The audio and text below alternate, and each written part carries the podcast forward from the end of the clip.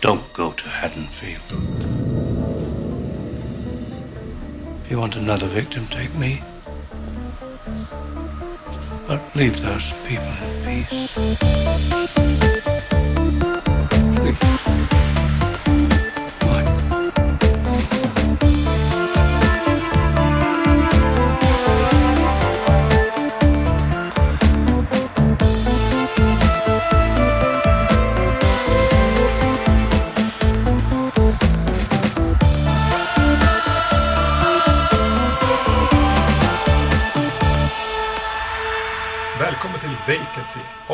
102. Med mig Erik Nyström. Och med mig Magnus Johansson. I det här avsnittet har vi eh, inte mer än tre filmer vi ska prata om. Precis, vi ska ju fortsätta Halloween-specialen här eh, med eh, Halloween 4 The Return of Michael Myers från 1988.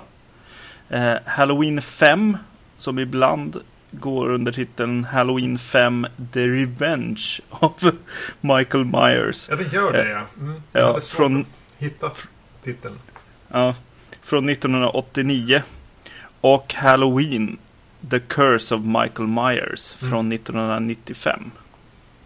Eller Halloween 6 som jag envisades med att kalla den på när jag sökte efter den på IMDB. Och det fungerade det också. Ja, just det, precis. Och eh, eh, vi har ju buntat ihop de här tre filmerna för de innefattar ju en slags trilogi i, i eh, filmserien som eh, cirkulerar runt eh, en karaktär som heter Jamie Lloyd. Precis. Det här är väl då om man ska se att eh, serien tar lite olika vägar och, och öppna upp små egna universum. Så är väl det här, de här tre filmerna utgör ett, ett eget universum. Mm. Halloween 4 är då den första här.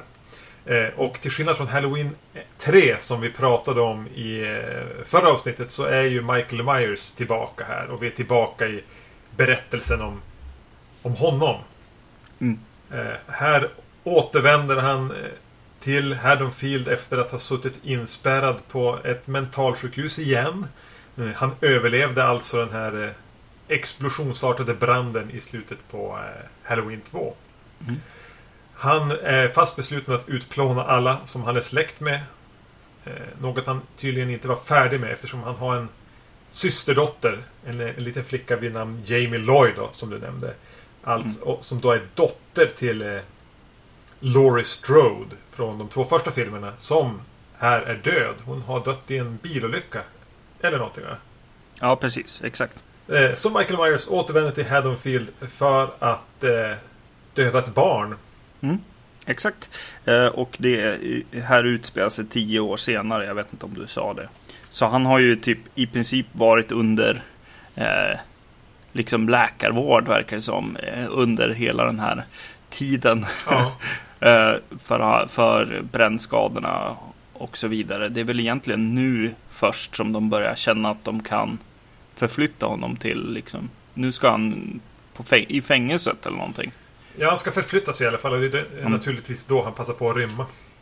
Precis, och eh, eh, dumt nog så pratar ju de här läkarna om hans bakgrund och sånt eh, medan han ligger där, liksom, eh, vad de tror är liksom, sovandes. Eh, och nämner då den här eh, flickan, Jamie Lloyd. Då, och då verkligen, då rycker han till och och bara va? En släkting? Döda! det, det är lite kul, kul hur allt sätter igång här igen. Mm. Ja, ja. Och då kan man väl tycka vad man vill om att han är ute efter att utplåna sin egen, eh, sitt eget släktträd. ja, precis. Jo, exakt som vi pratade om under Halloween 2 så var väl kanske inte det den bästa idén. Eh, riktningen att gå i, kändes det som. Utan det här blir ju någon slags, mer någon slags mm, nästan magisk liksom eh, väg att gå på något Mm. sätt. Jo, liksom. framförallt i, i, i, kanske inte så mycket i Halloween 4 som det blir i de efterföljande filmerna som vi kommer till. Mhm. Regi av Dwight H. Little. Ett namn Mm. som jag inte tror säger någon speciellt mycket. Eller? Nej, nej, nej. Eh, precis. Och eh, manus här när, jag, när man ser eh, förtexterna. Alltså, story, eh, så är det fyra stycken story credits. Mm, det är väl Och en- sällan och- ett gott tecken. Nej, precis. Och så sen har någon, någon stackare fått eh, skriva ner det här då. Eh, till någon slags film. Då. Mm. Och eh, eh, det som... Ja, när den här börjar liksom så får jag lite sköna vibbar ändå. Jag, jag gillar det här. Skördemontaget i början. Ja, precis. Eh, Ja, det ja, men även när det liksom fortsätter. Det är no- någonting härligt så här, lite 80-tals sunkfoto liksom. Mm. Eh, ljussättningen är lite mer så här rö- rött och blått och så, och så lite gryn då. Eh, på det liksom, grynighet liksom. Eh, som är så här lite härligt på något sätt. Det, det, det är mycket, mycket actionfilm som såg ut så här på 80-talet också. Eh, med just den här, åh, kan, kan vi få in en röd lampa någonstans i eh, typ en ambulans eller eh, sjukhuset eller ja, vad det nu kan vara liksom. Eh, mm, För looken på den här, den är ju inte lika distinkt som egentligen varken ettan, tvåan eller trean som ju alla jobbar med, med en liten halloween-look. Så är ju den här Mm. någonting med eget. Eh, men jag, den kommer alltså 88 och då tänker jag om man jämför med hur fredag den 13 filmen hade börjat se ut eh, 88 så ser ju den här ändå mer på riktigt ut. ja, Det känns lite mer som att det är lite textur i fotot och det, natten får vara natt och allting. Det känns inte lika, lika plastigt som, som fredagen den 13 hade börjat göra här. Eh, vilket Nej. jag tänker i den serien, tänker, ja, men det, det blev mer och mer 80-tal och, och det var inte så viktigt. Eller det fick gärna vara lite plastigt. Men den här Mm, känns me, mer fysisk. ja, precis. Eh, eh, Fredagen 13 blev ju mer och mer studiofilmer också. Mm. Alltså inomhusgrejer. De liksom byggde skog i princip. Eh, och eh, här så är de ju ute och, och reser eh, en del i, i alla fall. Liksom i, ja, runt eh, Haddonfield och, så vidare. Eh, mm. Vi presenteras ju ganska snabbt för, för, för karaktären här Jamie då, som är, bor hos en fosterfamilj och har en Mm. ganska nära relation till sin supersnälla, präktiga stora syster Eller plastsyster eller vad man ska säga. Mm. Eh, som väl är den som tar sig an henne mest. Hon Ja. sörjer sin mamma och, och kämpar på. Mm. Ja, men vi får träffa hur de... Det, naturligtvis är det ju Halloween igen. Och eh, Jamie och den här Rachel ska ut och... Eh, men först blir det någon liten, liten eh, konflikt men sen pusslar de ihop så de går och ska köpa Halloween-dräkt. Och det, är Mm. ganska, det är ganska gulligt. Eh, ja, du säger att de ska ut och att köpa de här dräkterna och så. Eh, jag gillar med den här filmen mot för eh, tvåan att det, att det känns lite mer som Haddonfield eh, igen. Eh, det känns som eh, att man får vara lite ute och gå på de här eh, fake-hösten i, i Haddonfield. Liksom, eh, där det är liksom gröna, gröna löv på, på eh, träden men gula löv på marken. Mm. Liksom. Eh, och eh, att de liksom är ute och går och går in i butiker och liksom, ja, den är ju mycket mer on location på något sätt. Än att, vet du, ja den, den blir större än vad tvåan blev ändå. Och vi, Den krympte och krympte och krympte hela tiden den, den filmen. och vi får göra den här resan från Halloween på dagen med förväntningarna kring den högtiden. Som väl kanske är lite svåra att relatera till i och med att det inte är någonting jag firar. Men ändå. Man får så Mm. följa den resan till hur det sen blir mörkare och mörkare och slutligen natt. Mm, mm.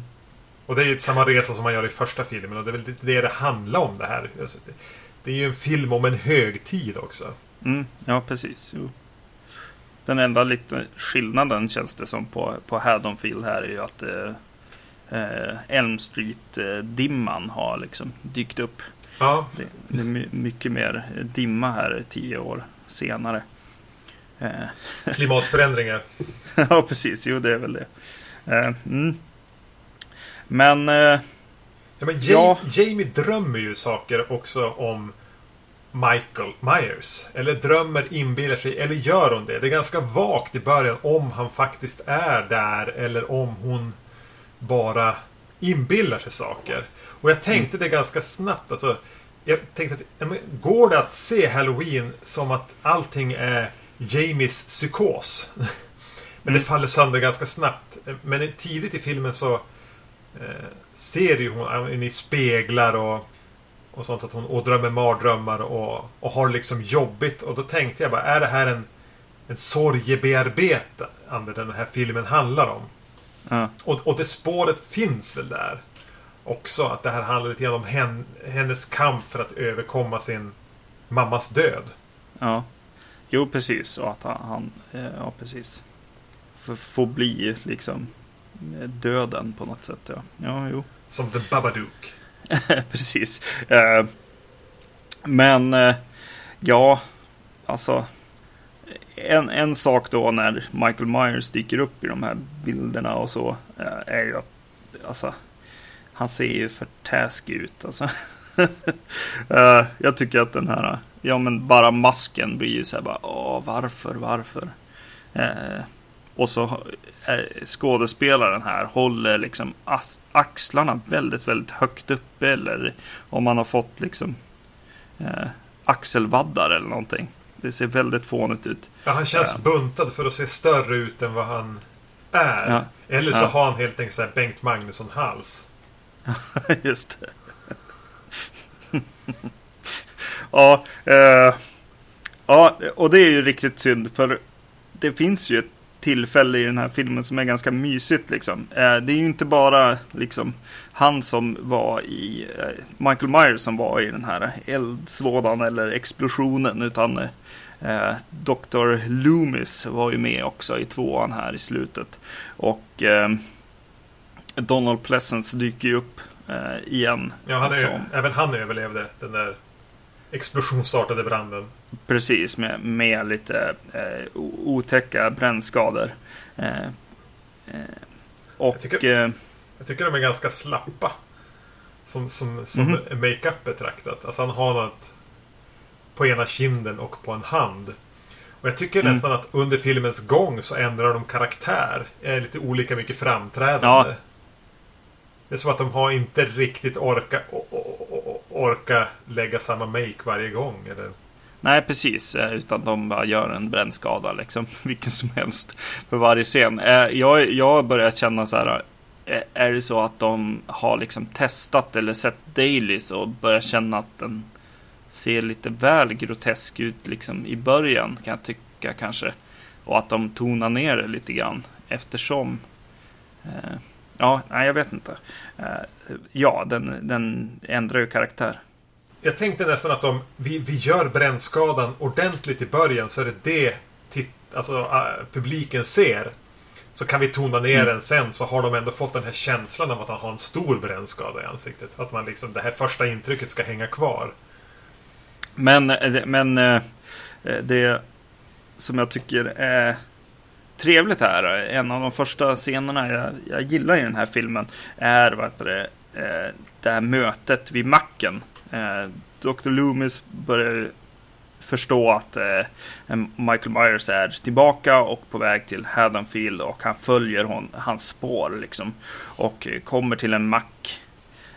Mm. Och det, det jag gillar det liksom. Först, först så får vi en eh, point of view-kamera. Liksom. Eh, en från, eh, vi får se från Michael Myers ögon att vad det, Dr. Loomis dyker upp och ska liksom eh, tanka sin bil. Eh, mm. Och eh, just att han får stå där och se mannen som liksom sköt och sprängde honom anlända där är lite intressant från den kameravinkeln som det kommer också. Det är nästan så att eh, han, han får se sitt monster liksom eh, anlända på något sätt. Eh, och eh, ja. sen så får ju då eh, Dr. Loomis möta och prata med han som liksom ja men har förstört nästan hela hans liv med, med det här och gjort honom nästan lite tokig liksom. Och eh, just den också när han, när han står och med pistol, sedvanliga pistoler liksom och eh, eh, pratar med Michael Myers gillar jag. Och där har ju Michael Myers en eh, ny look med bandaget runt huvudet Mm. eh, och, och då gamla arbetaroverallen. Den plockar han liksom på sig i garaget där. Det är det första han vill ha. Exakt, han, han typ dödar någon bara för att få en, en likadan. Eh, och eh, de, de skulle ju definitivt ha stannat eh, hans look där. Alltså, han skulle ju ha, ha haft eh, den looken genom hela filmen och, och, och låtit bli att ge honom den här mycket sämre konstiga masken som han har i den här filmen. Ja, det är ju och- som märkligt att han... Han vill, han, han vill ha en mask av någon anledning. Men jag tycker att han borde kunna nöja sig med de där lindorna. Mm, Eh, och sen är det ju lite märkligt att i en stad som är så eh, rädd för Michael Myers eh, ändå ha den masken så... så alla har ju sådana där masker i stan. Det är lite osmakligt med tanke på beredskapen som finns kring Michael Myers också. mm. Jo, nej jag håller med. De borde ha låtit han ha en annan... Alltså bandagen där, vad fan. Vill han inte visa ansiktet så är han ju redan maskerad. Eh, Ja, precis. Ett, ett, ett vitt, eh, liksom, uttryckslöst liksom, ansikte. Det är ju perfekt. Det är ju som gjort för att det ska vara den nya looken. Liksom. eh, ja, men scenen där på macken är, är ju bra.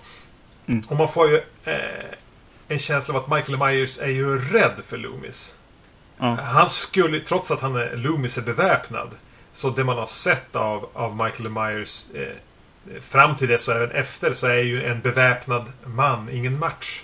Men han har ju någon form av respekt eller skräck för, Mm. ja, för, för den här gamla, gamla psykologen. Ja. Just eftersom det, han, han, han har ju en relation till honom och han har ju blivit stoppad av honom två gånger. Jo, precis. Eh, det känns ju verkligen som att eh, det är den här scenen som på något sätt är den här filmens höjdpunkt, tycker jag. Alltså. Eh, just att så här, återse båda de här karaktärerna, vilket ju är liksom filmens stora mål på något sätt. Att Michael Myers ska vara tillbaka här liksom. Och att då Dr. Loomis får vara det också. Och att de får ha den här scenen gemens- eh, tillsammans liksom. Jag tycker det är eh, riktigt, riktigt eh, smart av de här fem personerna som har skrivit det här. Mm. Det märks ju även att sen tvåan då så har fredag den 13 kommit och gjort extra, vad kan de ha varit framme vid här? Eh, sexan eller sjuan eller någonting och har gjort den här Frankenstein superstarka Jason. För även här blir ju Michael superstark. Han trycker typ Ja. in en tumme genom pannan på någon eh, som han ska döda. Och, Ja, och, och, och får de här... Ja, men som, som du nämnde tidigare. Det, det övernaturliga är, är, är på väg in. ja, precis. Eh, Men precis. Men det är ändå... Ja, det är samtidigt ganska kul att de försöker verkligen så här. Inte bara återuppliva honom eller någonting som de säkert skulle ha gjort med Jason. Eh, Utan att, eh, att han, han får vara en människa ett tag till. Fast han blir ju, ja, han blir ju samtidigt Jason, definitivt. Det är någon slags så här, åh, nu är han slasher-mördare på något sätt. Och då får man Mm.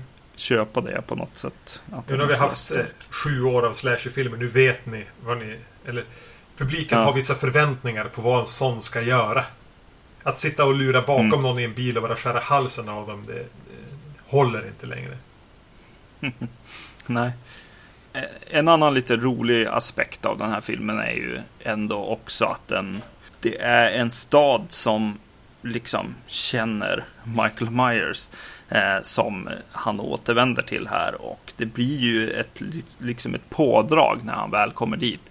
Nya eh, sheriffen eh, välkomnar eh, liksom Dr. Loomis här på ett helt annat sätt än, än i första filmen.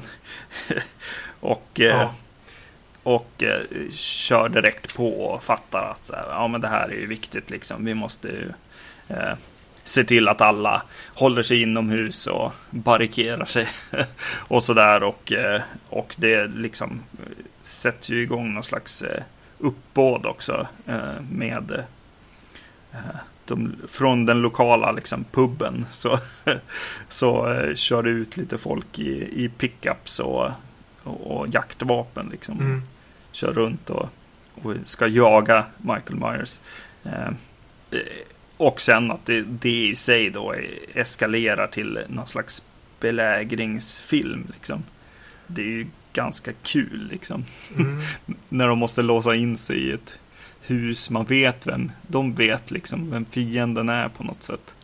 Eh, och sådär. Eh, ja, det är lite det är lite, småskönt. Jag kan på något sätt säga stör mig lite grann att de har en väldigt hög Michael-beredskap. Ja, ja, jo. Alltså tio år senare eh, så alla släpper liksom allting. Michael är tillbaka. Utan Ja. speciellt mycket att gå på. Den biten, ja. Eh, Mm.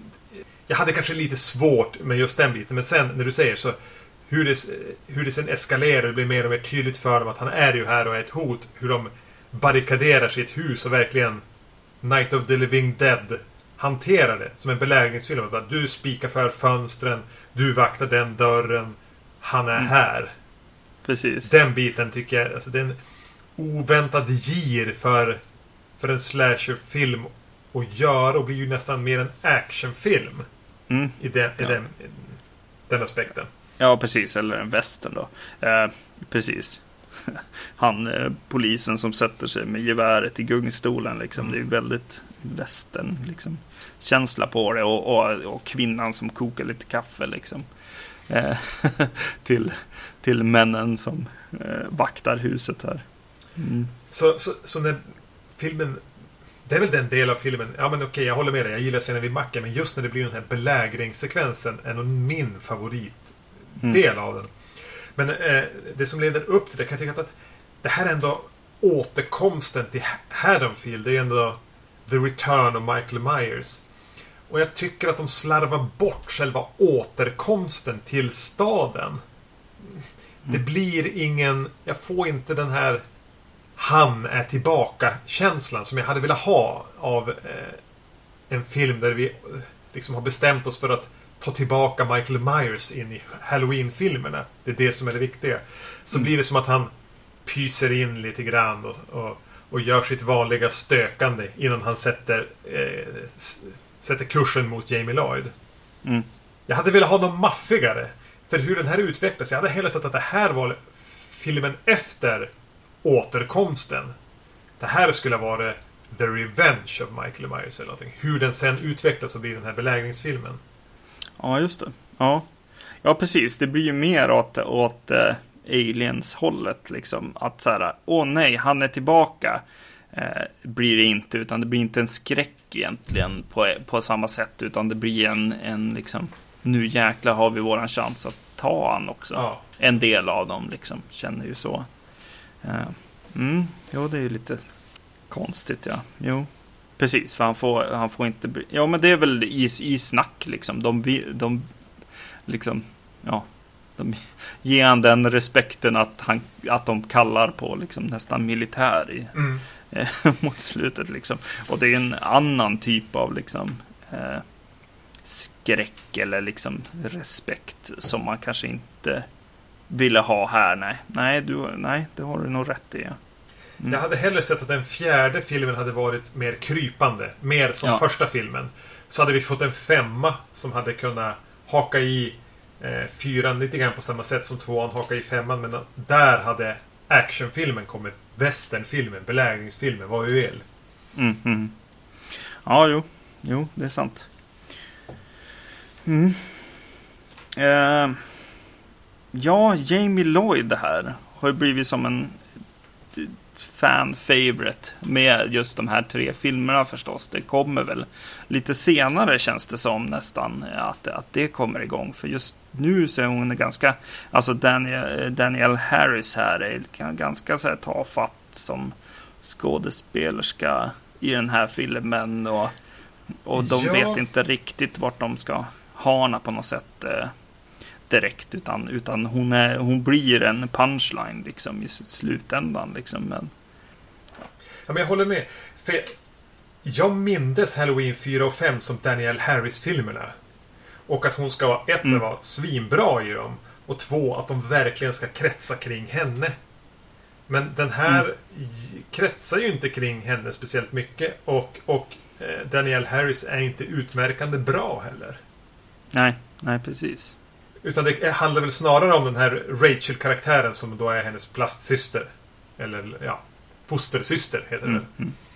Ja, precis. Nej, men alltså, det blir ju, ja, jag tror att det finns någonting i det du säger om, om Michael Myers, att så här, tillbakagången, eh, komsten liksom inte riktigt blir så där spännande och, och läskig som man hade hoppats på. Och Jag, jag satt och, och tänkte direkt, eller oftast att det var så här bara, åh nej, nu kom den här pajasen in. Ja, I att det var så här hur han såg ut, skådespelarens agerande och eh, den här masken som jag verkligen inte gillade som var väldigt så här, intetsägande. Eh, och, och liksom hade för lite drag liksom eh, i sig. Eh, eh, ansiktsdrag. Och eh, ja, jag tänkte att det var mycket det, men du har ju, du har ju rätt alltså. Det är, det är någonting att det, ja, respekten för honom finns inte på samma sätt liksom.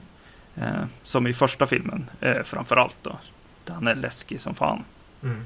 Så, men eh, för att nämna några till grejer som jag gillar. Det är ju vad det original eh, här. Det är, är tillbaka. Det är inte lika Halloween 2 tvåig den här musiken. Utan, utan de har gått tillbaks, eh, känner jag, att, att den är lite skönare den här, eh, när den väl går igång liksom. Halloween-musiken. Eh, är jag, håller med. jag håller med. Ja. Och, så, och så på något sätt så här, kommentaren på Dr. Loomis liksom när han lyftar med en så här galen domedagspräst Ja. och, och finner en vän. Mm. Det är ganska kul alltså. De delar plunta till och med.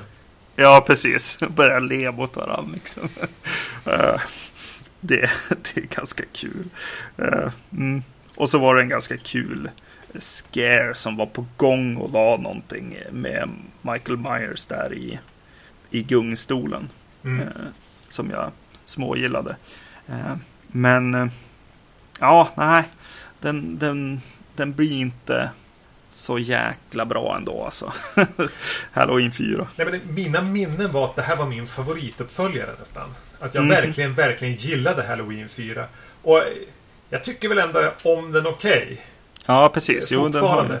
Men jag blev besviken och jag tror mycket ligger i det här att den, den saknar uppbyggnad. Den saknar den här respekten för vad Michael Myers är. Den blir aldrig obehaglig utan den klipper direkt till actionsekvensen som inte är dålig.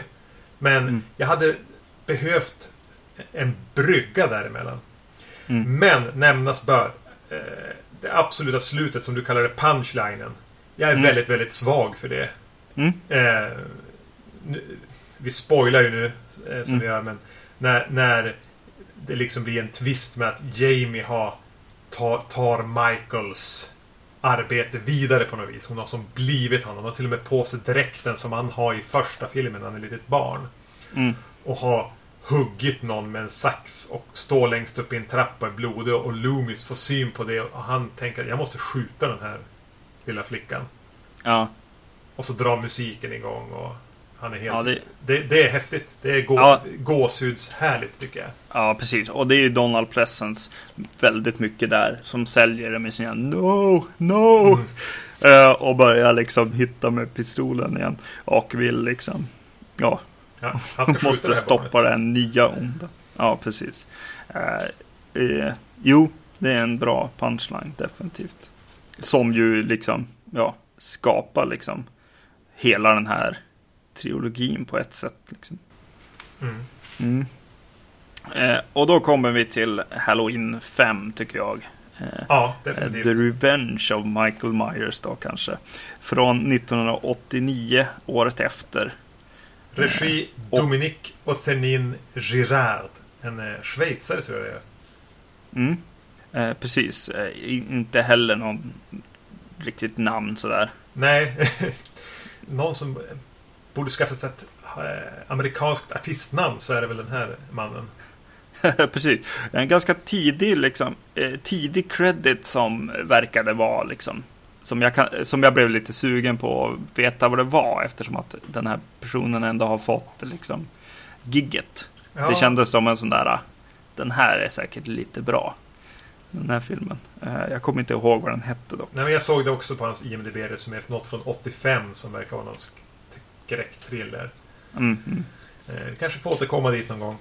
Precis, och, och eh, igen så får vi se Donald Pleasence, Daniel Harris och Ellie Cornell hette Ja. hon. Eh, Jamies syster här, Rachel. Mm. Eh, Fyran slutade med att de skjuter Michael sönder och samman. Han faller ner i en i, ett, i typ en grav och, och drar med sig hela allting över sig. Och det visar sig att de slänger dynamit för att spränga ner han liksom, så att han ska begravas under rasmassorna och vara back in hell. Where he belongs. Eh, det visar sig naturligtvis att han lyckas kravla sig ut i en flod. Mm. Eh, tillbringa ett år med att återhämta sig hos en i ett skjul hos någon enstöring. Tacka för hjälpen, hugga ihjäl honom och sen styra kosan tillbaka mot Haddonfield för att lyckas döda det här barnet som han aldrig lyckas döda. Ja. Det visar sig då att Jamie inte alls har förvandlats till den nya Michael utan hon hade bara ett, en, en liten svacka. Eh, hon, har, hon, har blivit stum och hon eh, verkar åka in och ut på...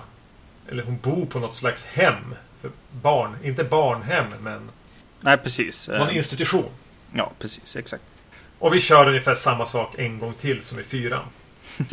Ja, eh, det verkar ju som att hon inte har dödat den här personen heller, som väl var hennes styvmamma. Va? Ja, nej, det var... Eh, utan utan det, det var lugnt. Sådär. Men eh, det var ju ändå traumatiskt, så hon tappar rösten. Mm. Ja, och... ehm, Nu finns det ju även en, en, en slags eh, psychic link mellan Michael och Jamie. mm, Och det är inte så bra eftersom han dras till henne som en magnet. ja, precis. Så hon får mardrömmar och hela grejen. Mm. Mm. Eh, men är det så att den här eh, historien om hur han dör i förra filmen, eh, var det verkligen så? Eller slumrar jag till lite grann? Eh, I fyran tyckte jag bara att de så här, sköt ner honom och så föll han ner liksom. Han föll ner i en grop. Ja, precis. Och, och eh, här i tillbakablicken liksom så har de så känns det som att de har fyllt på med Ja. att han faller ner i, i ner i eh, vad heter det, en gruvschakt typ. Och så vet du, ja, krälar han sig iväg och så slänger de ner dynamiten och det. Eh, så det är som nytt här. Ja, Eh, det är det. Och, och jag tycker att det är ganska snyggt liksom ditlagt ändå. För att vara ett år liksom senare. Eh, och säkert andra, andra skådisar och liksom andra inspelningsplatser och sånt. Ja, de har, de har smält ihop det så pass mycket att jag satt och tänkte att de kanske har använt överblivet material från, Mm, från förra filmen som de klippte bort då. ja. Eh, det, här, det här gillar jag verkligen. Alltså jag gillar när så här bara, eh, okej, ja men de dödade han ju i förra filmen. Mm. Hur överlevde han egentligen? Det är en sån här grej som man liksom som slasherfilms intresserad igen i ofta gillar att se tror jag. Ja, filmerna, Eller jag gör det. filmerna ska ju haka i varann och det, det är samma sak med Jason i den första, för den trettonde filmen. Han får en yxa i huvudet. Hur klarar han det? Ja, men han klarar det bara. Men att de Mm. verkligen tar vid där den förra filmen slutar och redovisar hur det sen gick vidare. Eh, precis, Nå- någonting vi får se i, i kommande avsnitt också. Ja, Eh, verkligen. som är kul. Ehm, ja, jag vet inte, jag tycker det är roligt. Och, eh, och här då är det ett år senare och Daniel Harris eh, karaktär här, Jamie, som sagt eh, kan inte prata. Och hon får liksom anfall och eh, mardrömmar och, och grejer. Eh, Kan vi och- stanna upp vid Daniel Harris redan där då? ja, precis. Vad, vad har hänt känns det som? Men Alltså, satan vad bra hon är! Ja, exakt. Hon är typ Exakt. 11-12 här och det är ju en extremt fysiskt krävande roll.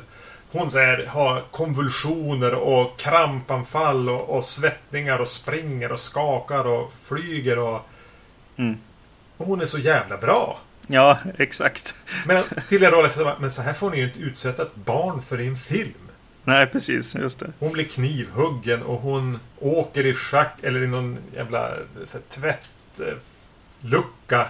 Och klättrar. Ja, och framförallt alltså hon kastar sig hit och hon flyger dit och hon skriker och hon har ångest och hon stammar och hon kan inte prata och ja. Ja, ja precis. Och lä, eh, lär sig liksom det under, under filmen och får, får tillbaka rösten och så där. Och ja, nej, det är, det är snyggt alltså. ja. Hon har lärt sig ett och annat på ett år här. Ehm, Eh, man kan sticka ut hakan och säga att Danielle Harris gör sitt livs roll i, i Halloween 5. Eh, Jag har sett, man har ju sett henne lite grann senare. Men jag har aldrig sett henne bättre. Det är så här peaked Mm. too soon möjligtvis, men hon är ju kanske den största behållningen med hela filmen. Ja, ja. Ehm, och så sen hänger ju i princip Dr. Loomis på det här stället också. Ja, och Donald Pleasence kommer och alltså han har ju, han har ju tappat greppet helt här. och bara liksom hotar henne hela tiden och eh, försöker utnyttja henne för att komma åt Michael igen som han är övertygad om lever då. Mm. Eftersom att han inte har sett något li- lik då. Eh, Och han har väl gissat sig till att de ska ha den här länken mellan sig också ja, precis. Ja.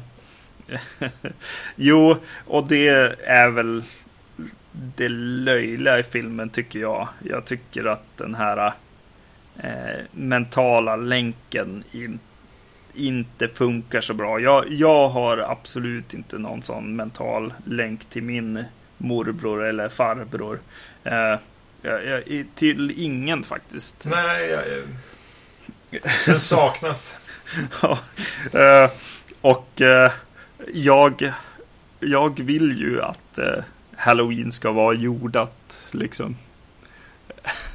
så är det ju lite grann så att eh, det blir liksom eh, att jag blir lite så här eh, sur på Elm Street igen. Bara massa mumbo jumbo, drömmar och krafter och grejer.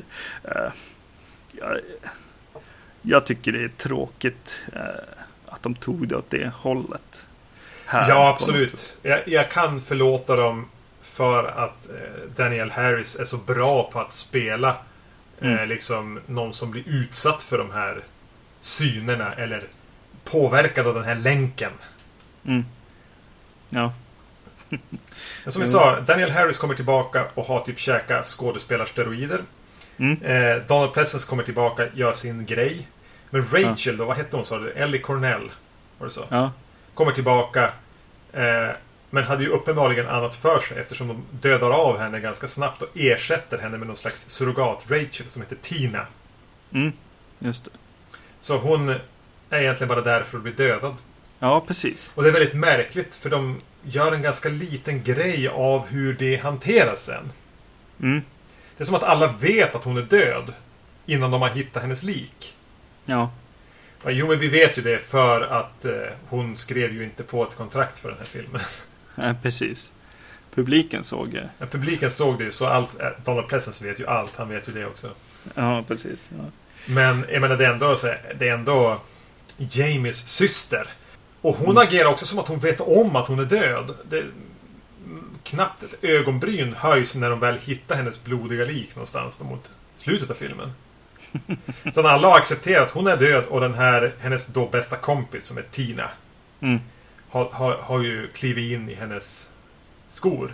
ja, precis. Eh, man, nu har inte jag läst på och jag har inte sett något kommentarspår eller någonting. Men jag antar att Rachel, hon, Ellie Cornell, då inte ville komma tillbaka. Eller inte fick...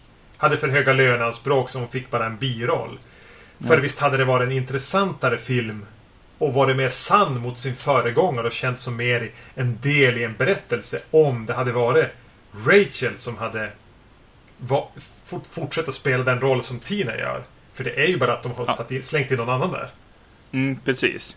Jo, precis. Och det blir ju en jättekonstig relation då mellan vad det, Jamie och Tina. Eh, där eh, Tina sk- ska ha lite så här systerskänslor liksom. Men hon är ju bara syrrans kompis eller? Eh, ja, och, och, uppenbarligen ingen jättenära vän eftersom hon, är, hon nämns inte ens i för, förra filmen.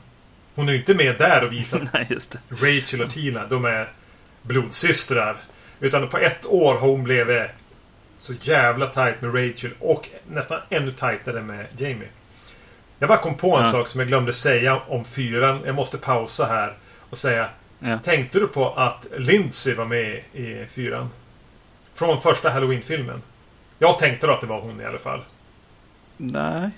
Eh, de får skjuts vid ett tillfälle av en tjej. Som skjutsar dem, tror jag, där till, till den här... Det här alltså... Om jag inte var tydlig. I Halloween 4. Så får de skjuts av en... Ja. Av en... Eh, av en kompis till Rachel till maskeradaffären. Och de säger bara Bye Lindsay. Och då har de tidigare nämnt att Rachel var i den åldern att hon hade barnvakt eller någonting när första filmen utspelades. Och jag tror inte det är en slump att ja. de har valt att döpa hennes kompis då, eller bekanta som skjutsade hon till Lindsay. Nej, nej, nej. Nej, det är klart. Och det är innan de har börjat prata om Michael Myers eller någonting. Nåja, tillbaka till femman. Eh, yes, yes, eh, yes. Och vårat missnöje med att de byter ut Rachel mot Tina. Även om Tina är ett trevligt slasherfilmsnamn. Ja, precis. Jo, det är roligt med Fredag 13 där. Alltså någonting också när du säger från, från andra filmer. Eh, och eh, tillbaka till första filmen så här. Så började jag tänka på i fyran och så sen en bit in i femman så här bara. Ja men ska inte The Myers House vara med någonting så här? Michael Myers hus liksom. Det brukar ju och, vara det man gör, alltså, som i Elm Street, att vi gör huset till det viktiga. Precis. Och eh, här så liksom har det väl gått alldeles för lång tid. Så Dr. Loomis tar ju helt fel på vilket hus det var. Mm. Eh, och, jag vet inte om han börjar bli gammal eller... ja, han gick helt klart till fel ödehus. Eh, till något liksom... Något Platinum Dunes eh, eh inrätt hus. som...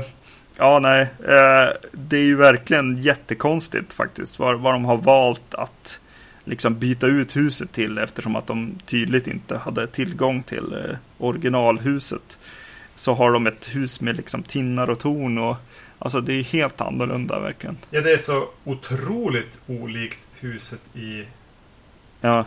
I originalet. Ja, alltså jag vet inte vad som, vad som kan ha hänt där liksom. Och att, ja, det känns också som att så här, det finns folk i bakgrunden här, producenterna här. De gillar ju som Halloween. Har jag alltid fått för mig liksom. Eh, vad heter han? Mustafa Akkad eller? Ja, precis. Det finns någon, någon liksom liten kärlek till det ändå liksom.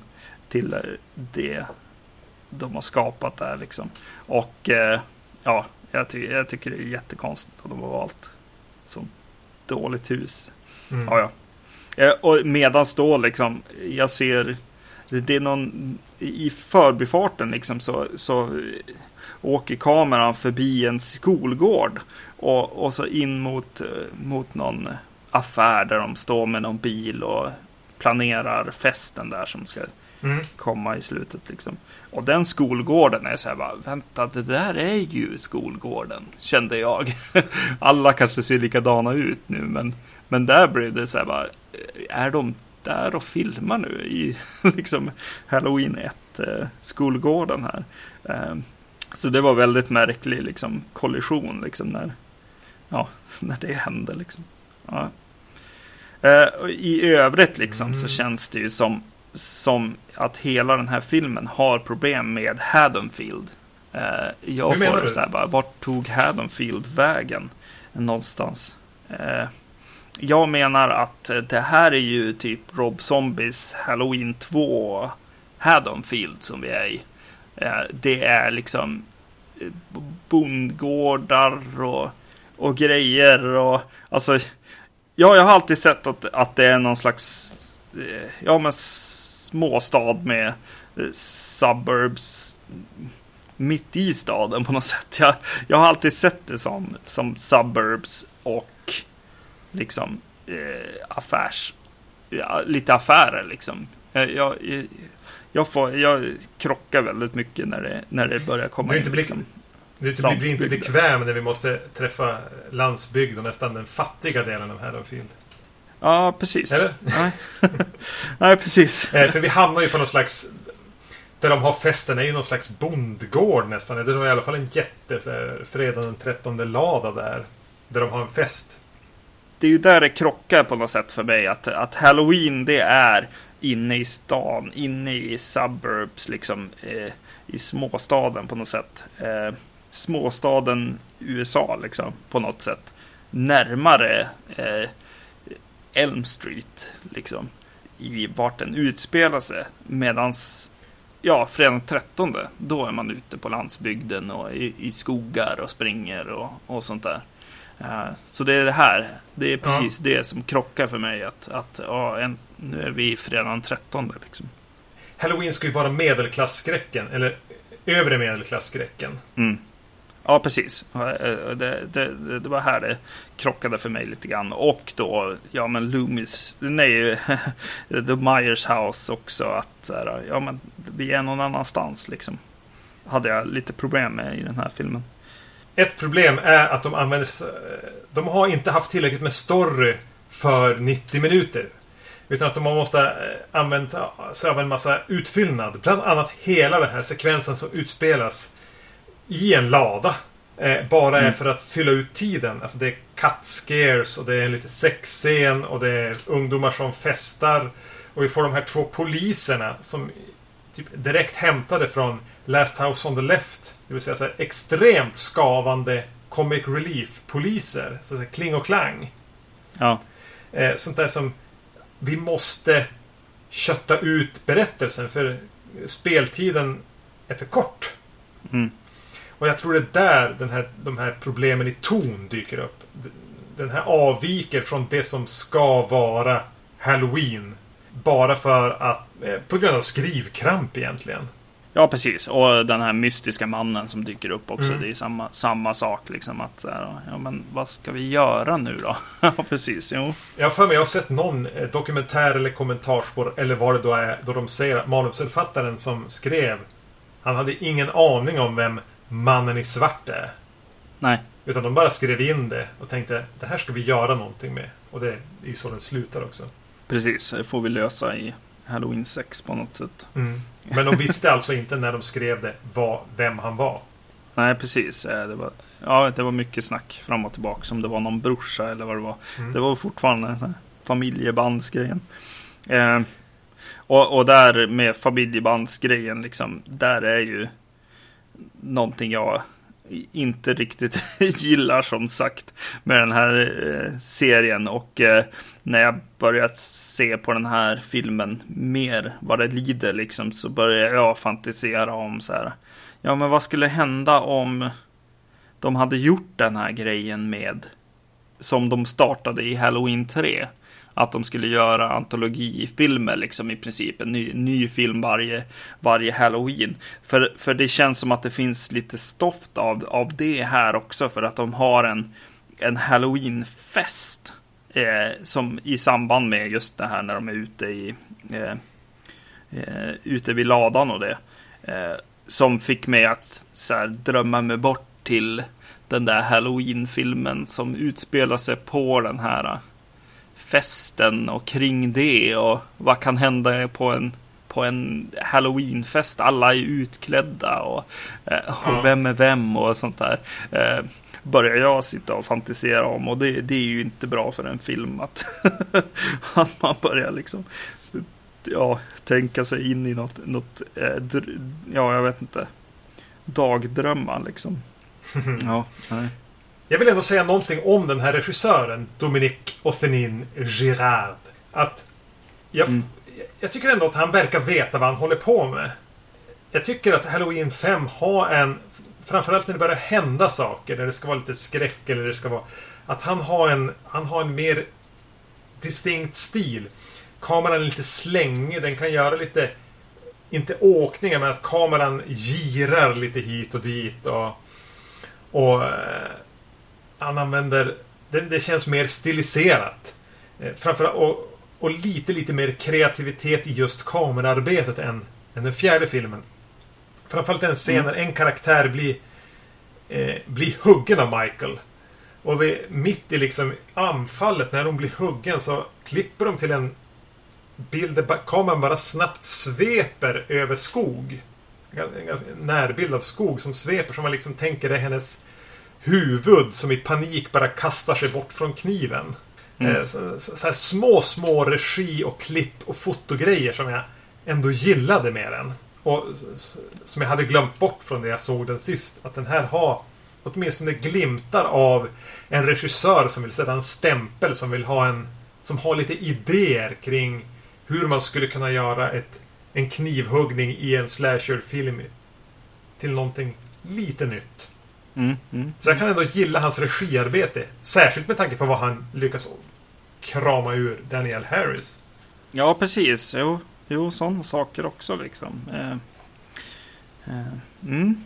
Och eh, ja, det finns en scen som jag måste prata om också. Med, när det liksom eskalerar och, och så vidare så liksom hamnar ju de här eh, den här morbrorn och liksom eh, systerdottern eh, i samma rum och får en liksom scen eh, tillsammans eh, när det händer lite nya saker på något sätt. Ja, en ganska märklig scen, men... eh, mm. Precis. Och hon, eh, ja, hon, hon eh, eh, får Michael att eh, ta av sig masken. Va? Mm. Och eh, eh, han eh, fäller en eh, tår innan han eh, börjar anfalla henne igen.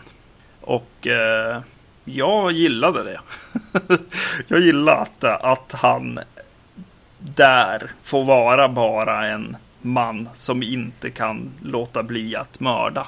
Det, det gillade jag. Och då, då försvann liksom psykiska liksom, eh, connection mellan dem och så försvann liksom Jason eh, slashermördaren och eh, den här seriemördaren jag har börjat se i första Halloween-filmen Mm. dyker upp lite grann igen. Eh, Jo, jag, Ja. Oväntat nog, jag tyckte också om den scenen. Mm. Framförallt för att jag inte var, man är inte beredd på den. Mm. Och där är också en scen som eh, rent så här scenografi och så vidare. Ja, alltså det finns en, en vilja att göra någonting. Jag tycker att, att de hamnar i Platinum Dooms remake-träsket ganska mycket med set-design i Mm. den här filmen. Eh, Mycket tända ljus. Ja, precis. Tända ljus och, och br- brunt och liksom sunket liksom. Med, med ändå någon slags så här, eh, stil liksom hos mördaren på något sätt. med tända ljus och så vidare. Eh, mm, eh, som är lite tråkigt liksom, men samtidigt så finns det ju någon slags eh, vilja på något sätt. Som jag sa, så var, mina minnen av fyran var att det kanske var min favorituppföljare. Men alltså att den tappade lite grann nu. När jag Mm. såg om den. Så var mina minnen även att Halloween 5 var ett rejält nerköp. Jämfört med fyran. Att den ville vara en syskonfilm till den men att den inte nådde dit. Medan nu när jag såg om den så kunde jag hitta minst lika mycket i den som jag gillade. Och jag tyckte att de kompletterar varandra eh, rätt bra. Framförallt Framförallt Daniel Harris som är så sjukt bra i den här eh, barnskådisprestation. Jämfört med, med fyran också. Mm. Så jag tycker att de, de fungerar bra bredvid varandra. Mm. Det är inte världens bästa filmer men eh, som en så här trevlig helkväll så kan man se Halloween 4 och 5. Ja, precis. Ja, ja jag, jag håller med. Så är det ju. och, Ja, precis. Och, och eh, några liksom guldkorn i båda. Liksom. Jag tycker att det finns på olika sätt också. Ja, ja nej, jag gillar det. Sådär, liksom. Då går vi vidare till Halloween 6 då. Eh, The Curse of Michael Myers. Från 1995. Alltså det, det går några år här. Ja, vad blir det? Sex år, ja. Eh, där hand, handlingen tar vid där egentligen den slutade i, i förra filmen, fast det har gått några år. Eh, Halloween 5 slutar med att Michael Myers blir arresterad och förd till häktet Jamie sitter i en polisbil utanför då den här mannen i svart kliver in. Eh, dödar alla poliser, spränger en bomb och verkar föra med sig både Michael och Jamie därifrån. Sen slutar det. Halloween 6 tar vid. Och vi, det har gått X antal år. Kanske ungefär 6 år. Och eh, eh, Jamie har levt i fångenskap i någon slags katakomber tillsammans med Michael och en märklig sekt. Hon lyckas och är gravid, föder ett barn, rymmer därifrån med barnet. Michael eh, börjar jaga henne. Samtidigt presenteras vi för en familj som har flyttat in i Myers-huset. Och som verkar vara, ha någon form av koppling till dem. Och eh, Michael är ju som vi vet besatt av att döda sina släktingar. Så det här spädbarnet som slipper undan måste han ju få tag i. Och då passar han på att döda en hel del folk på vägen dit. Kan du känna igen dig i den beskrivningen av Halloween 6? Ja, ja. Of Michael Myers. Ja, det kan, kan jag göra. Det, det, Medan du pratade nu så, så inser man att det är ganska många trådar liksom som sker här och många personer som ska in och så. Och eh, det ligger väl någonting i att eh, han som har skrivit den här filmen eh, tydligen var ett jättestort eh, Halloween-fan. Mm. Så, så det har ju kommit in en ganska mycket liksom, karaktärer. Liksom. Det har kommit in från, uh, han verkar gilla både uh, fyran och femman uh, och originalet då, väldigt mycket och, och, tar in karaktärer därifrån. Den, den, här familjen som har flyttat in i, i Michael Myers hus är ju släkt då, eller det, det, det är brorsan till eh, Laurie Strodes eh, pappa. Ja. Som, som har fått eh, flytta in där väldigt billigt för att det gick ju tydligt inte sälja det här huset ändå. eh, och så får vi ju återse då eh, Tommy Doyle. Eh, pojken här i, i första filmen. Mm. Som, som var lite besatt där av The Boogeyman. Eh, spelad här av Paul Rudd. Det är väl hans första film va? Ja, precis. Ja. En ganska ung ja. Paul Rudd. Mm. Eh, precis. Eh, ser ju precis likadan ut nu, 20 år senare. Eh, tycker jag personligen, men ja, ja. Eh, och eh, jag tycker att den börjar redan liksom tidigt med att så här, ja, den här är nog skriven av ett fan på ett sätt också det är någonting med hur det liksom eh, hon eh, hon är och ska föda barn och skriker no, no på, på samma sätt som karaktärer både i liksom ja, fyran eh, och femman har, har gjort just eftersom att jag ser dem här på rad så blir liksom nästan liksom den ja. repliken en sån här catchphrase nästan för den här trilogin på något sätt. The No No Trilogy. Ja, precis. Exakt.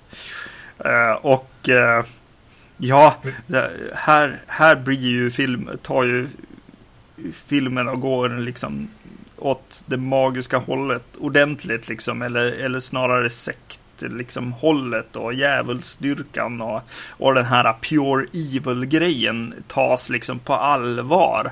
Det som, som eh, Donald. Pleasence, mm. liksom. Dr. Loomis är lite tokig liksom och, och, och känner i första filmen liksom. Eh, det, det är liksom, eh, han hade rätt hela tiden på något sätt. Eh, för, ja, hon har ju, har ju varit liksom tillfångatagen i princip och, och bli införd för någon slags sektfödsel. med skumma figurer. Eh, eh, och den här skumma figuren, mörka figuren från femman är ju där också och tar barnet. Ja, jag vet inte. Ja. Mm. det var, ja okej, nu händer det grejer kändes det som eh, redan från början.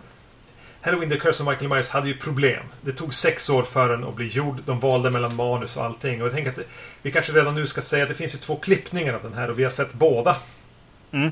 Eh, och jag tänkte försöka förklara lite grann vad som har hänt med den här filmen innan vi går vidare och, och pratar om ja. den mer. Mm. Det var så att de skrev ett manus när de väl lyckades enas om ett manus. Och, och, och satte igång produktionen. Så regisseras den då av Joe Chappelle. Lite no-name då. Har regisserat lite avsnitt av The Wire. Mm. Och, och den här filmen Phantoms, men det är ju som ingen. Ja, med Ben Affleck ja. Ja, precis. Ja. Eh, producenten som var on location heter Paul Freeman. Eh, och har ett ganska stort ansvar för inspelningarna. Mm. Han fick problem för de var på ett ställe och skulle spela in. Eh, vintern kom tidigt dit. De började tappa eh, den höst de ville ha. Saker började gå fel på inspelningarna. Någonstans drabbades han av panik eh, och storhetsvansinne. Tog fullständig kontroll över manus och regi. Började stryka repliker på inspelningstillfälle. Alltså på, på, medan de spelade in. Skickade hem delar av teamet för att filma kompletterande scener. Rev ut sidor ur manus. Hittade på scener på plats för att lappa ihop det han försökte korta ner, förenkla, korta ner, förenkla, snabba på.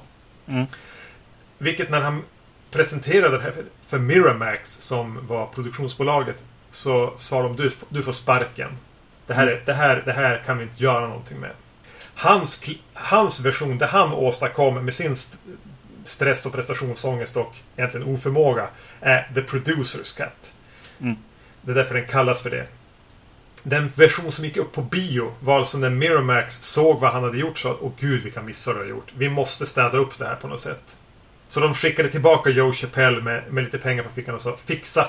Gör om slutet. Eh, trimma till det. Och det blev versionen som gick upp på bio. Som Mm. alla hatade. Inklusive skådespelarna. Den blev utbuad av folk. Folk. Mm. Eh, så det, det är liksom de, och vi har sett båda nu, så vi kan väl upp, huvudsakligen kanske prata om theatrical cut, men att allting kommer att vävas ihop. För de är ju till stora delar väldigt, det är ju samma film, förutom slutet och en del nyansskillnader i klippningar och, och en del saker är mer utvecklade i producers cut och mer blodiga i theatrical cut kan man väl säga. Ja, precis. Ehm, precis, en stor grej som man upplever när man ser Producers Cut eh, redan från början är ju att den är väldigt mycket mer liksom straight forward i, i sitt berättande och eh, liksom lite mer förklarande och länkar ihop de här två eh, filmerna, alltså femman, slut med sexan på ett lite mer så här eh, strukturerat sätt skulle jag säga. Eh, Ja, pedagogiskt sett kanske. Ja, precis. När man ser extra materialet här så säger ju även de här eh, pro- producenterna. Eh, Mustafa Akkad. ja, precis. Sonen till, eh, till honom eh, säger ju att så här, ja, alltså det här är ju rough cutten på ett sätt. Det är det som visades inför eh, eh, så här, testpublik och sånt också. Så det finns ju, finns ju någonting i pacingen som är lite off här också. Eh, men, men.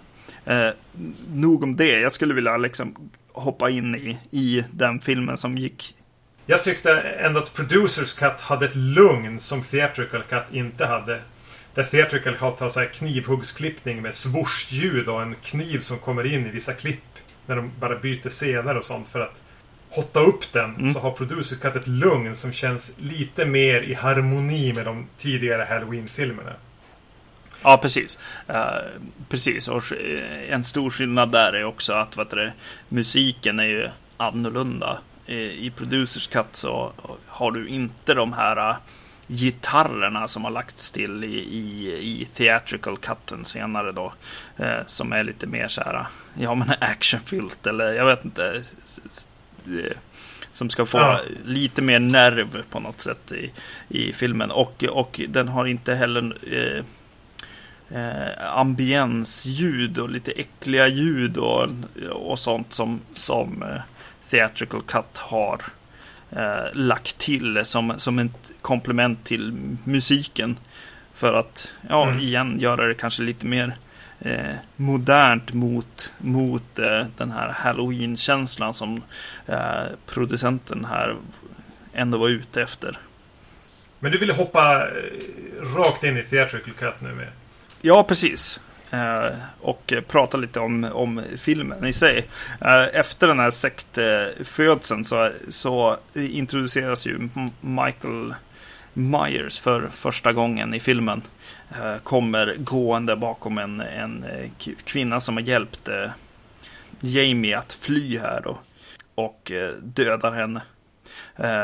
Jag gillar den introduktionen till Michael Visst, han känns lite stiff och, och biffig, precis som Jason liksom. Men eh, det är rätt skönt att han kommer ut från mörkret där och, och att eh, masken eh, ändå är okej. Okay. Och den är ganska okej okay ljussatt i, just det, den situationen också. Ibland kommer de lite för nära i, i resten av filmen, men, eh, men, men det finns ändå liksom det, det, kändes lite Michael Myers där tyckte jag. Ja. Jag hade svårt att förstå vad han gjorde där. Ja, precis. Jo, absolut.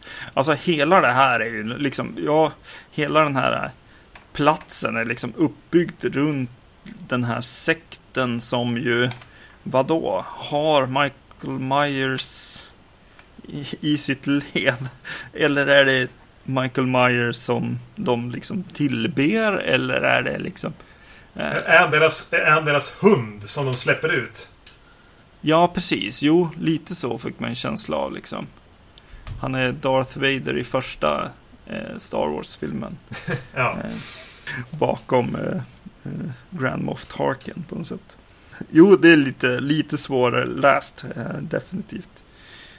Och så sen när hon flyr så flyr hon ju med, med en bil, eh, alltså det blir en biljakt där. Ja. Och så använder de eh, liksom Halloween-teamet som biljaktsmusik. det känns lite ovant. lite kul också. Ja. Jag hade ett ganska stort problem med hela den här upptakten då hon blir Jamie då. De har bytt ut mm. skådisen. Daniel Harris kommer inte tillbaka. Eh, av, av, anledningar. Men mm. att de försöker liksom stressa upp en intensitet där. Mm. Och sen parallellklipper de för att presentera familjen som ska spela roll sen. Ja, just det. Vilket jag tycker är ett jättestort problem. Den ja. här jakten skulle ju ha varit en intensiv så här, minifilm som i Indiana Jones eller James Bond. Så här, före nästan före creditsekvensen. Mm. Vi får se Jamie från förra filmen. Lite vuxen. Hon har fött ett barn. Hon blir jagad av Mike. Hon rymmer någonstans ifrån. Hon blir jagad av Michael. Hon blir mördad men hon har lyckats gömma undan barnet. Mm. Och sen tar det vid. Men mitt i det här börjar de presentera de karaktärerna. Vilket gör att de ganska så här sticker hål på spänningen och intensiteten som det ändå hade kunnat vara i den här jakten som utgör inledningen. Mm. Ja, precis. Hela den, alltså just att det blir lite grötigt den här eh, filmen storymässigt. Just med så här, ja men sekten, den mystiska svartklädda mannen och eh, Michael Myers roll i det hela. Och så sen, ja. Och sen ska de här Strodes in liksom. Och de är ju bara liksom kanonmaten på ja. något sätt. Eh, som de har satt i en bur liksom. som är hans Eh, hus liksom. Eh, de har ju inte någonting med själva storyn, liksom, storylinen att göra. Så de blir, ju, de blir ju, ja precis, eh, de blir ju inknuffade här och att de också då blir det mitt i någonting som har med själva storyn att göra som du säger nu. Är ju, de, ja, de är ju som bara där och stör. Mm, precis, ja. Um och de fortsätter med att skriva in onödiga karaktärer. Mm. Jag hade väl kunnat acceptera The Strodes här eh, som fyller en funktion för att presentera nya... Det finns, några av dem är ju viktigare än andra. Men de skriver mm. även in en sån här radiopratare. Ja.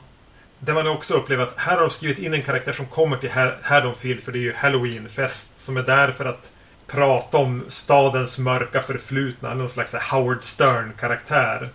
Mm. Som också bara blir dödad helt plötsligt. Mm. Märkliga luckor att Michael lämnar stället där han är. Åker tvärs över stan. Vilket leder till att den här radioprataren råkar gå in i hans bil av misstag. Mm. Han dödar honom vira in han i halloween-belysning, kasta upp han i ett träd och kör tillbaka till dit han var. Och fortsätter Ja. med det han egentligen var där för att göra. Mm. Sådana luckor är Ja. ju liksom inte okej. Nej. Jag var när jag hade sett Theatrical Cut. eh, Just de här luckorna, hackigheten och... Jag bara, det här är inte ens en film. Nej. Det här är inte okej. Mm. Det är inte så här... Så att, alltså jag blir inte arg. Jag blir jag bara, men ni är ju inte klara. Eller ni har ju gjort fel här. Ni har ju inte gjort en film. Ni har ju klippt ihop den fel. Ni har klippt ihop den med något annat eller ni har tappat bort saker. För hela, alltså största problemen ligger i hur den är ihopklippt. Ja. Eh, att, att de... Och, och att de då sen... Nu forcerar jag bara på här. Vi får Ja. kanske backtracka för att fylla i med intressanta sekvenser som kommer under vägen. Så kommer vi till slutet när de...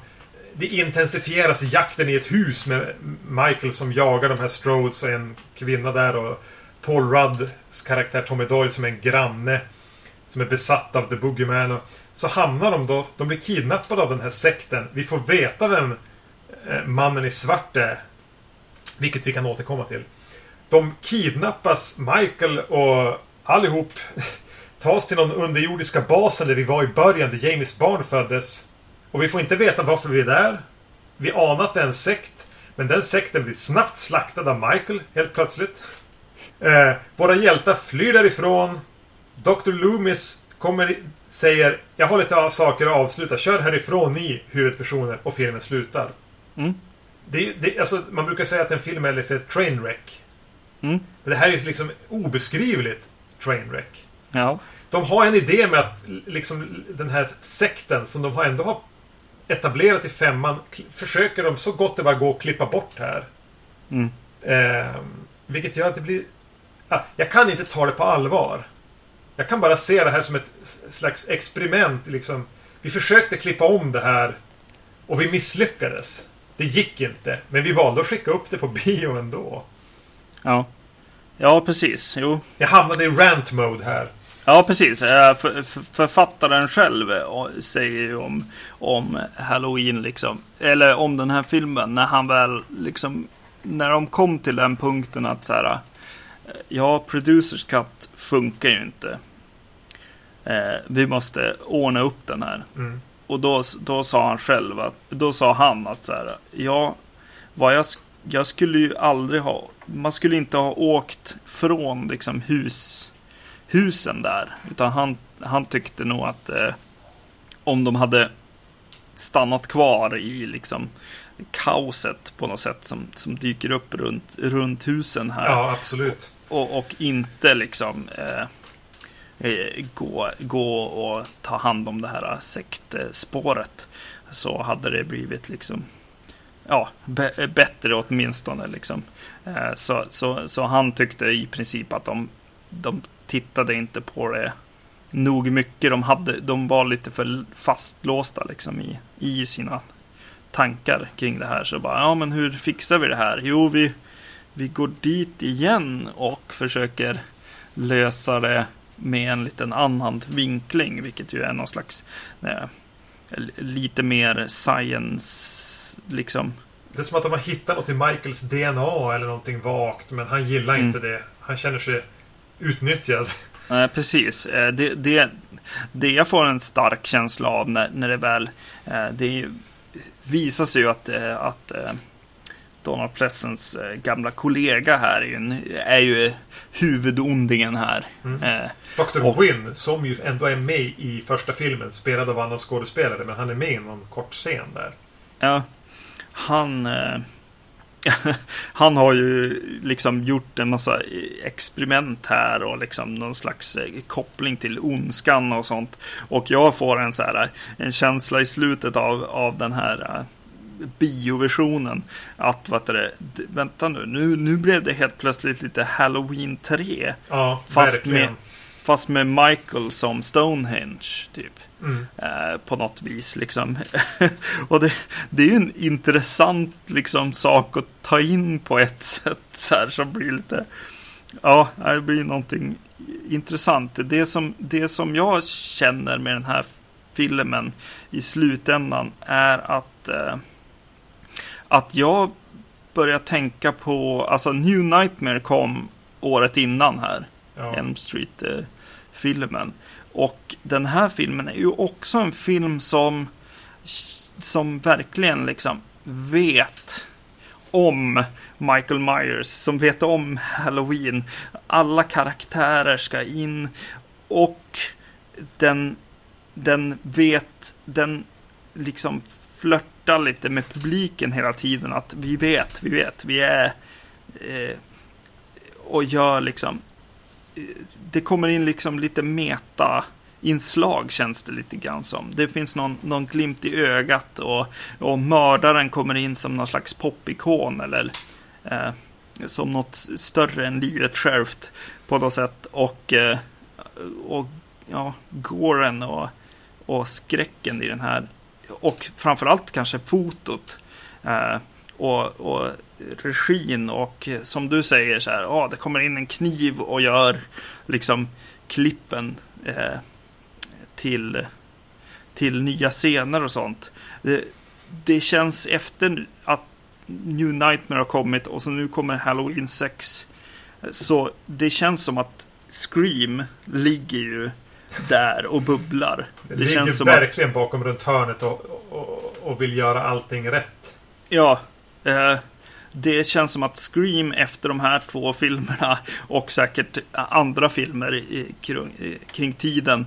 Det känns som att det är det enda som kan hända nu Mm. på något sätt. Att, att Scream kommer. Eh, och det, ja, det tyckte jag var intressant att se med den här filmen. Eh, sen så tycker jag, alltså, med tanke på 90-tals slasher och sånt. Lite snabba klipp, lite för mycket blod och gore och sånt. Så känns det som att den här är... Alltså, det känns som att regissören, när han får ta det här eh, producenterna har gjort och får i uppgift att liksom gör det här mer publikfrieriande liksom. så, så gör han det på ett sätt som, som passar tiden väldigt bra. Och jag tycker också att han, eh, han klipper om eh, lite av de här segare liksom skräcksekvenserna eh, eh, och gör dem mer spännande. Jag tycker att så här, scenen i, i ladan med Jamie när hon dör och eh, ja, det är väldigt mycket gore. Men, men innan det, jag vet inte om det är bara de här specialeffektsljuden, alltså ljudeffekten så här, men jag får lite, det känns lite spännande. Tycker jag ändå. Både där och det, ja, det finns någon till, någon till scen där det är så här bara, ja men nu är det lite spännande.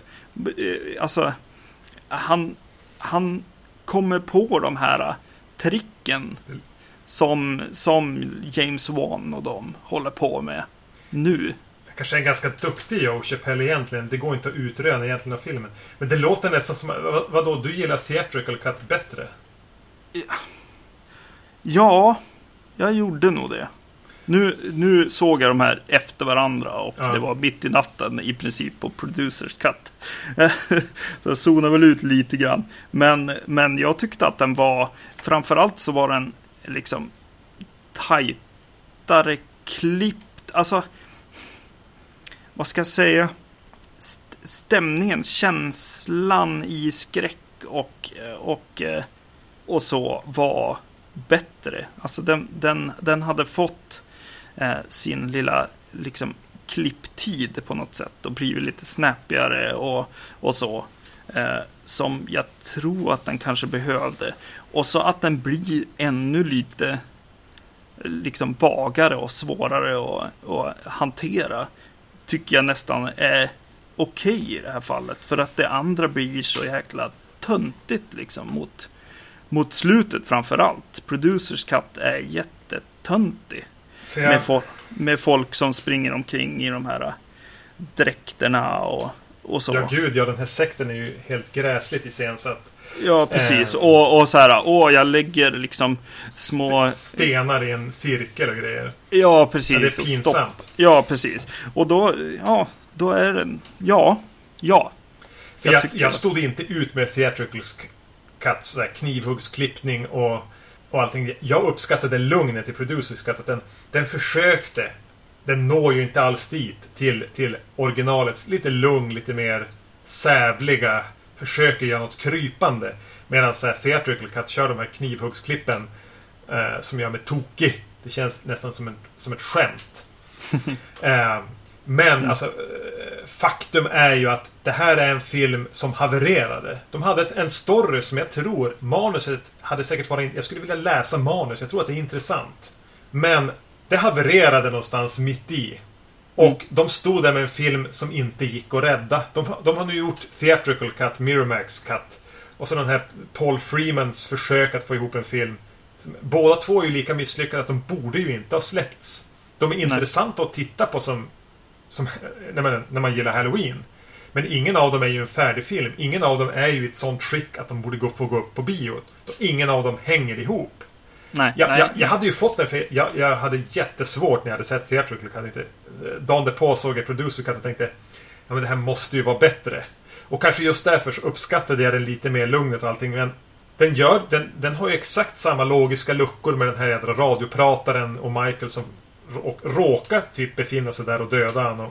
Mm. Och sen kommer vi till den här misslyckade sekvensen under Smith Groves eh, sjukhuset här.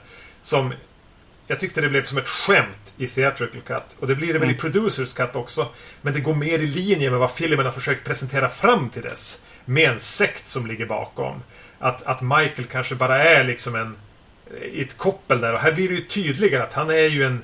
Han är ju under deras kontroll, eller de här runorna. Det, det blir så här... Det blir ju samma mystik som i Halloween, Halloween 3. Och den här ledaren för, för sekten är ju typ samma karaktär där. Det är fortfarande lika vagt vad de egentligen vill och varför de gör det. Men det, det är någon slags eh, runa som Michael är påverkad som gör att han måste döda sin släkt. Och när han har dödat sin släkt så kommer förbannelsen att föras vidare till nästa. Mm. Jättelöjligt. Jätte, jättelöjligt. Ja. Men eh, det var ju dit första halvan av filmen ville.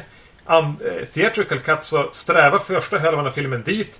Sen hugger någon av den och tejpar dit någonting helt annat. Vilket mm -hmm. gör, mhm. ja, precis. Det är som bara att välja mellan två väldigt dåliga alternativ. Ja, jo det är det ju. Men jag vill... Eh, Producers Cut presenterar ändå två saker som jag gillar att tänka på. Ett, den slutar alltså med att Loomis får förbannelsen som Michael har varit under. Mm. Så istället för att... Så, så, så blir alltså Loomis den nya Michael Myers. Ja. Han måste döda alla sina släktingar nu. Mm. Det, och Michael tar alltså på sig Man in Blacks kläder och vandrar ut i, i världen. Ja. Vad händer med Michael Myers liksom? Ska han, gå, ska han ta jobb? han ska väl hålla koll nu på, på Loomis eller? Ja, vad, vad, blir hans roll i det här? Det är, liksom, det är någonting där som kittlar lite grann med de här karaktärerna som man har lärt känna under sex filmer. Ska Loomis då halt och lytt och gaggig springa runt med en kniv och vara oförstörbar? Och Michael ja. Myers ska liksom finnas där i bakgrunden. I hatt och, ja. och, och, och, så här, boots med stålhätta. Jättekonstig tanke som ändå är lite kittlande. Men mm. det som är mest intressant och otäckt med, med The Producers Cut är ju att Michael Myers ligger med Jamie Lloyd. Ja, exakt. det är han som är pappa till barnet. Ja, precis. Uh, vart fan kom de på det liksom? Ja. Vilket får man tänka att den här manusförfattaren kanske inte borde ha fått skriva den här filmen ändå. Uh, nej, precis. Ja, men det är någonting som förstör... Alltså som... Fyran och femman svänger ju av från det som är Halloween egentligen. Ganska mycket förutom att Michael Myers och Loomis, karaktären är kvar. Men att liksom börja skriva in sekter med incestuösa våldtäkter. Med Michael Myers och liksom Jamie Lloyd som är den här lilla tjejen. Nej! Mm. Det hör inte hemma här. Nej, jag tycker inte om den här filmen. Det gör jag inte.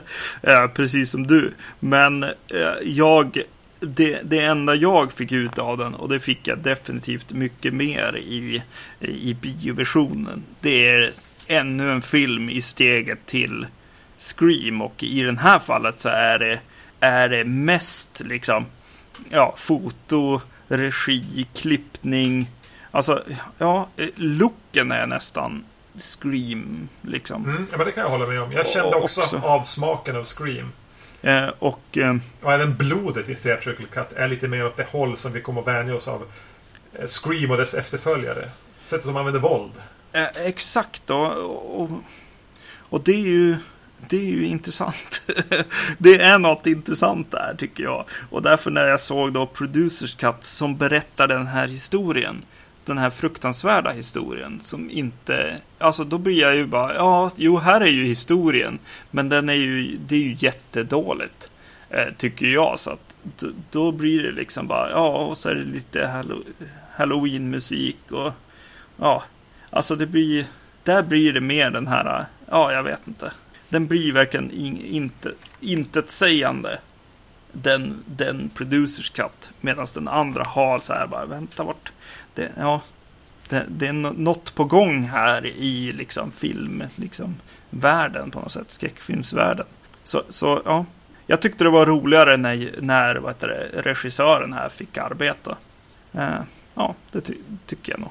Eh, och jag förstår precis vad du menar också med de här klippen och mordscenerna som, som inte är omfilmade, ju bara omklippta så här. Ja. Med det här ryck, ryckklipp och, och ja, liksom återanvänd. Eh, och blinka gärna lite vitt så här och, och så där som, som var verkligen jättejobbigt när det pågick liksom. Men vill man se logiska luckor kan man ju sätta sig och se valfri version av dem. Det är inte mycket som hänger ihop här. Nej. Det är ju intressant att se. Alltså bara tanken att det här fick gå upp på bio. Ja, Vilken av versionerna som helst som hade gått upp, det är, det är inte okej. nej. Så därav tycker jag den är värd att se. Om Ja, man är, framförallt om man har något intresse av halloween-genren eller skräckfilm. Så, så, Ja. så är det intressant. Ja, Men det är ju inte bra. nej precis. Alls. Nej. Det var de där filmerna va? Mm. Det Mm. var ju det. Eh, vi kommer att eh, i nästa avsnitt fortsätta där serien på något sätt lyckas göra en ny start med H2O har väl den kallats. Eh, 20, Halloween 20 år senare. Mm. Eh, och då Halloween Resurrection, uppföljaren till den. Ja, precis. Men tills dess, vi finns på iTunes, vi finns på Facebook, vi finns på vacancy.se. Kontakta oss där eller på podcastetvacancy.se. Vi hörs! Yes, ha det bra. Hej. Hej! now!